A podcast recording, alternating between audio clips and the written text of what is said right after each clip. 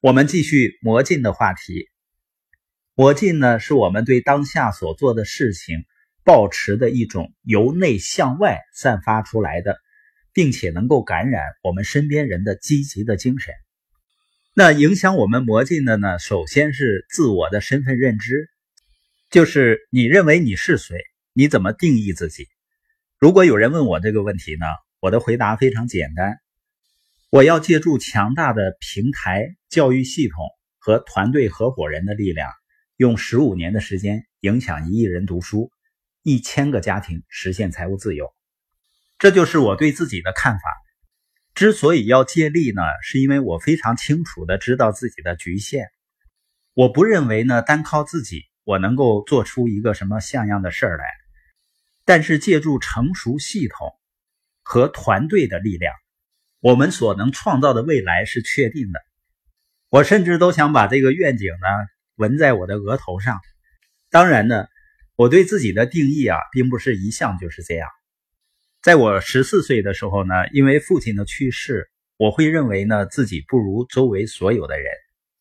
到二十四岁的时候，我的前方呢一片迷茫，我只是想能赚更多的钱，自己好有安全感。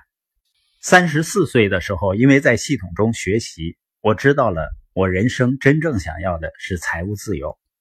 四十四岁的时候呢，我开始确信我和我的伙伴们呢，能够用十五年的时间影响一人读书，一千个家庭实现财务自由。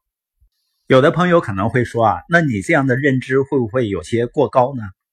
相对于我们现在的水平来说呢，这个认知肯定是很高的。但我们不仅仅是有着过高的认知，同时我们有着大量的行动，我们更愿意脚踏实地的去做一小步一小步的积累。通过我的例子呢，我相信你能理解，人的身份认知呢，实际上是可以不断的改变的。但很多人都错误的认为我们的身份认知是固定的、一成不变的、无法改变的，至少呢，无法进行重大的改变。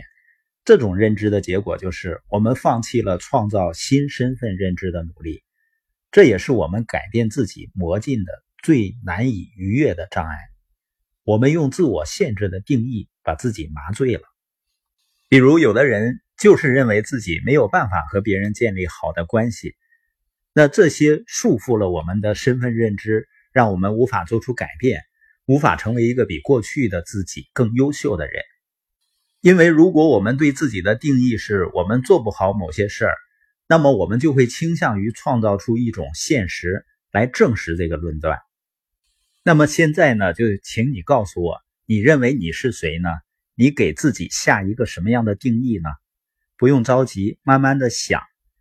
这个呢，它不是那种只有一个正确答案的测试。而且今天你也可以想一想，你的自我身份认知呢，究竟来自于哪些因素？明天呢，我们会继续聊这个话题。